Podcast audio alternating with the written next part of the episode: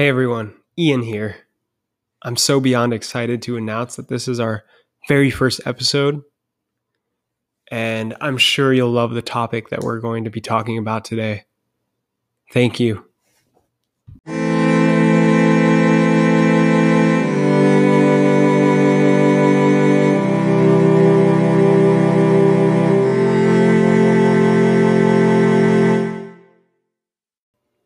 There have been many great women throughout time, all doing things that were beyond the norm, often hidden behind the veil of oppression. But as we move forward and entered modern society, women have been gaining and still are fighting for the equality their greatness deserves. Hello, my name is Ian, and I'll be joining you on this journey for knowledge and hopefully to gain a new perspective.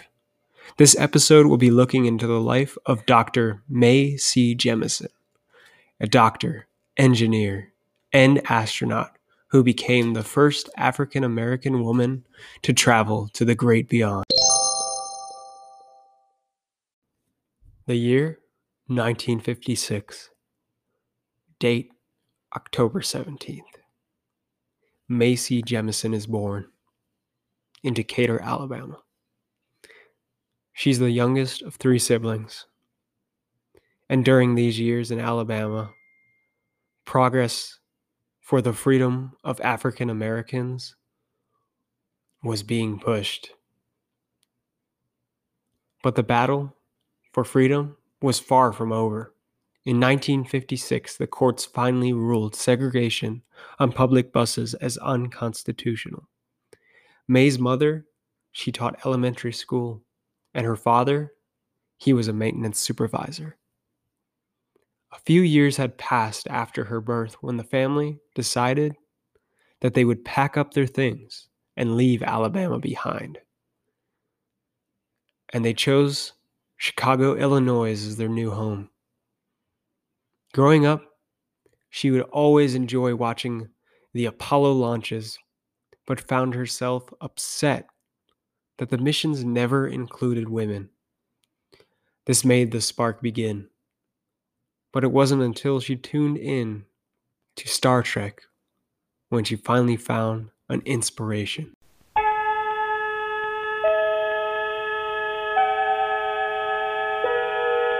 Space, the final frontier.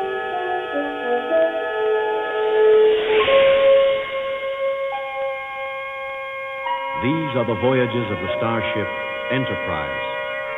Its five year mission to explore strange new worlds, to seek out new life and new civilizations, to boldly go where no man has gone before.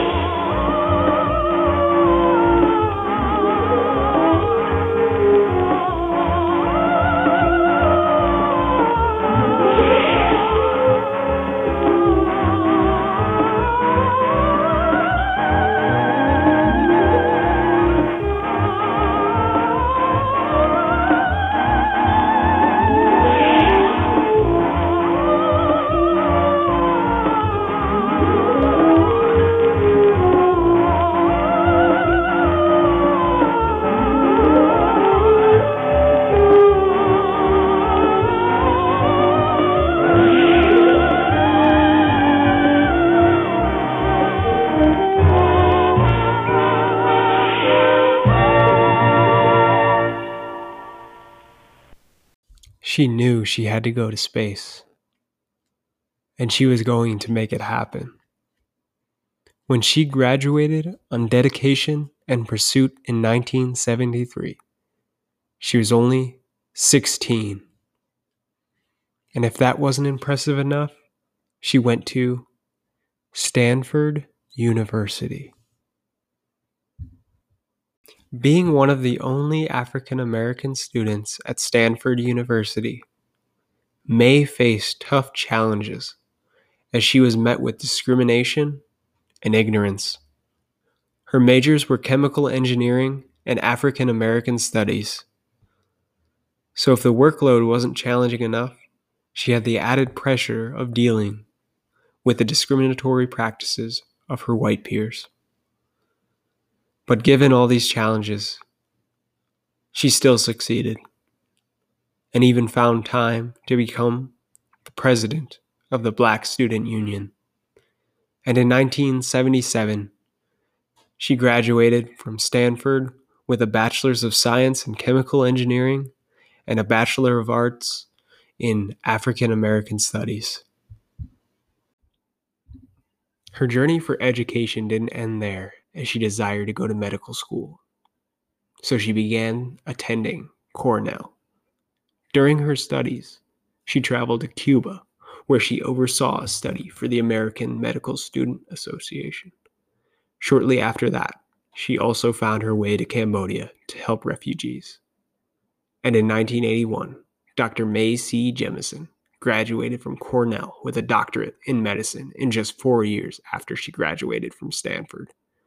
In 1983, she knew she wanted to go beyond and help others. So she left to serve in the Peace Corps as a medical officer for four years. She decided Africa was the best route for her, and she began to serve the Sierra Leone and Liberia.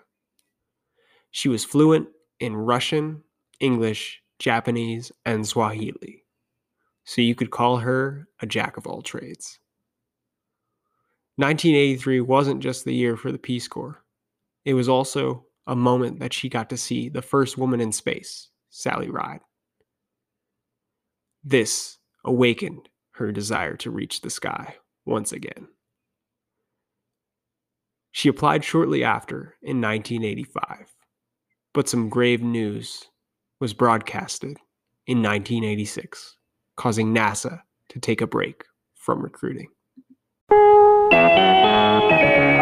CBS News, this is Doug Poling. What appears to be a terrible tragedy at the Kennedy Space Center. The shuttle Challenger with seven crew members exploded shortly after it was launched about 20 minutes ago. Challenger exploded and went down in flames less than two minutes into launch. It went out of control and appears to have fallen into the ocean. We have no word on the fate of the crew. CBS News correspondent Christopher Glenn is at the Space Center. Chris, what can you tell us now? Doug, I was um, watching the launch. Everything appeared to be going well. We were doing our broadcast and had just signed off, and about 10 seconds later, this was about 45 or 50 seconds into the flight, uh, there appeared to be a, a, an orange flame shoot out from one side of the shuttle Challenger. It seemed uh, almost to split in two. The main body of the rocket then uh, went into some uh, gyrations for a few seconds, and then debris started falling down into the sea. And we could see it happen. It was indeed a terrible sight. It was terrible for the mission controllers too, and this was their first reaction. We have heard uh, looking very carefully at the situation obviously a major malfunction.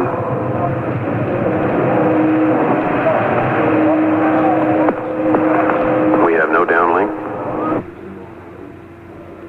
So that was the way Mission Control gave the news to the world um, that Shuttle Challenger had exploded. Apparently, all the crew members, uh, none of them did survive. All right, we hear that ships and helicopters have raced to the area around the control center, and we also hear that paramedics have uh, leaped into the water, apparently to try to find any of the survivors. The crew members on this uh, uh, ship are Commander Dick Scobie, pilot Mike Smith, and crew members Judy Resnik, Ellison Onizuka, uh, Ron McNair, and uh, Greg uh, Jarvis. Also, Kristen McAuliffe, a school teacher who was to become the nation's first civilian in space. A year after, in 1987, she was accepted into NASA out of over 2,000 applicants making her one out of the 15 chosen. After years of training and preparation, she would now get her chance to go to space. And in 1992, she would board the Space Shuttle Endeavour. This mission found the team to make 127 orbits around the Earth only to return on September 20th, 1992, to Florida and the Kennedy Space Station. After Jemison left NASA in 1993, she started a consulting company that encourages science, technology, and social change called the Jemison Group. She even got to appear in Star Trek next generation. She's on the board of directors for many organizations.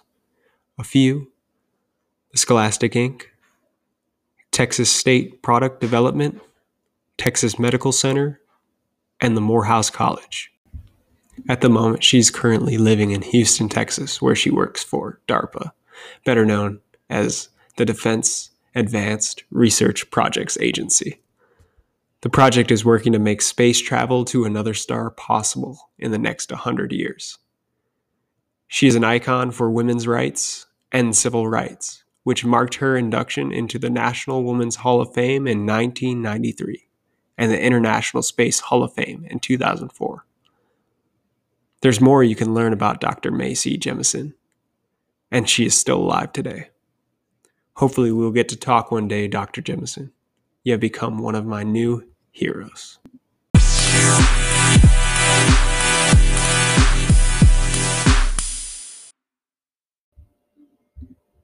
Hey everyone, I hope you enjoyed the journey of Dr. Mae C. Jemison. I'd love to hear any recommendations you may have to make this podcast a better experience for you. And I'd love to also hear your thoughts on Dr. Jemison. Or maybe you remember seeing her on TV and would like to tell me that. Also, don't forget, you can support my show by going to anchor.fm slash womengineering, spelled A-N-C-H-O-R dot F-M slash W-O-M-E-N-G-I-N-E-E-R-I-N-G, where you can give a donation of any amount.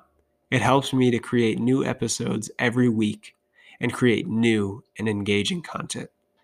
Next Wednesday, August 19th, I will be posting a new episode where I will be interviewing an engineering student whose perseverance got her to where she is today. I look forward to going on the next journey with you, and I hope you'll come back next Wednesday. Until then, bye.